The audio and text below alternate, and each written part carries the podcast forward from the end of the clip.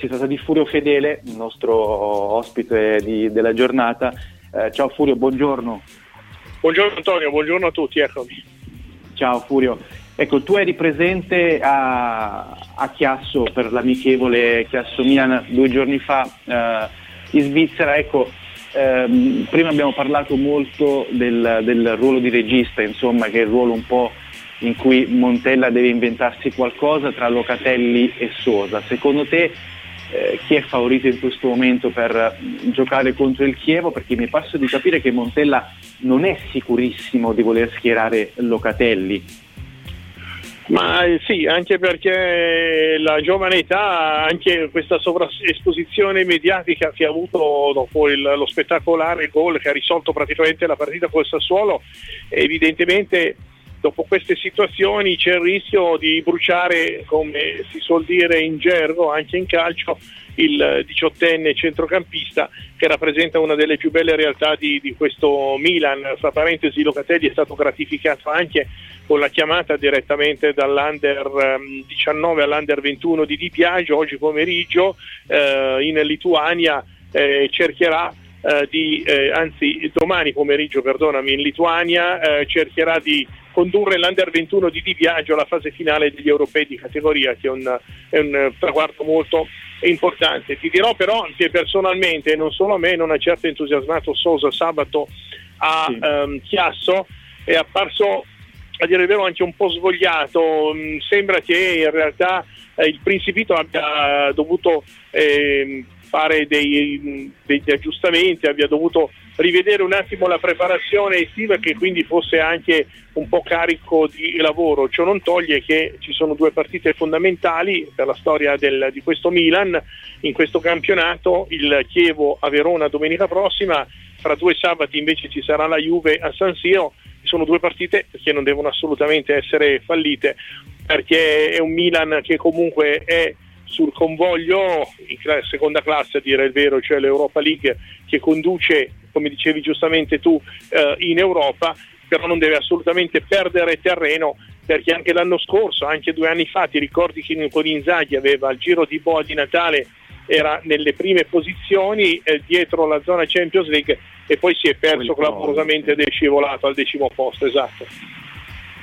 Furio, ecco, Ehm, di questi giocatori che hanno giocato l'amichevole di sabato, visto che tu eri presente a Chiasso, chi secondo te eh, ha, si è messo in luce meglio dei, delle riserve e chi invece ti ha deluso, cioè ti ha fatto proprio capire che in questo Milan magari eh, giocherà veramente poco?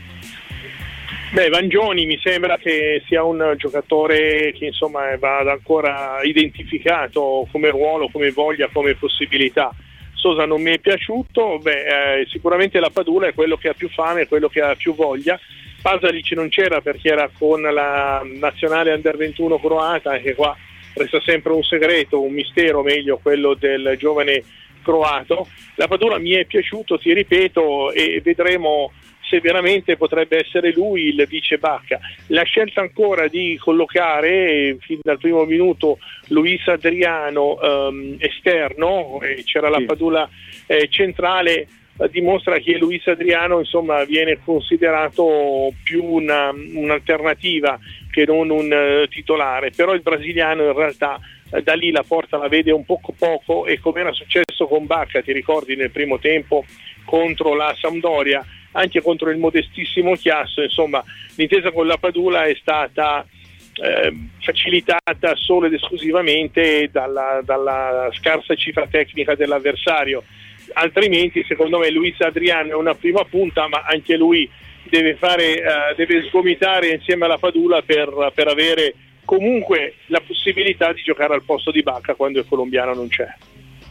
Assolutamente. Furio, un'ultima domanda, poi ehm, magari ti lasciamo. E no, sul mercato di gennaio ehm, si sta parlando di un regista, il nome è sempre quello di Badel, eh, che già in estate è stato molto vicino al Milan. Se tu hai altre indiscrezioni per quanto riguarda altri giocatori e se ti risulta anche, risulta anche a te insomma, eh, il nome di Badel. Beh, c'è anche Fabregas che è stato praticamente messo alla porta da Antonio Conte, il, lo spagnolo eh, del Chelsea però non trova più posto, ha 27 anni, anzi scusa, ha 29 anni, comunque è un'età eh, nel pieno della sua maturità, ha contratto fino al 2019. Il Sun l'altro giorno pubblicava una notizia abbastanza clamorosa che il Chelsea, quindi Conte, è disposto a pagare Bonucci 55 milioni di euro più Fabregas. Quindi effettivamente il costo del giocatore deve essere abbastanza limitato, non parliamo più dei 30-40 milioni di qualche anno fa. Il Milan potrebbe, eh, potrebbe averlo in prestito con diritto di riscatto e Fabregas fra l'altro un giocatore che farebbe comodo anche alla Juve considerato il fatto che Marchisio si sta riprendendo e che comunque il grande assente dal centrocampo della Juve è uno fra Vissel e eh, Matuidi che avrebbero dovuto affiancare Chedira in quel 4-2-3-1 che Allegri non è ancora riuscito a varare.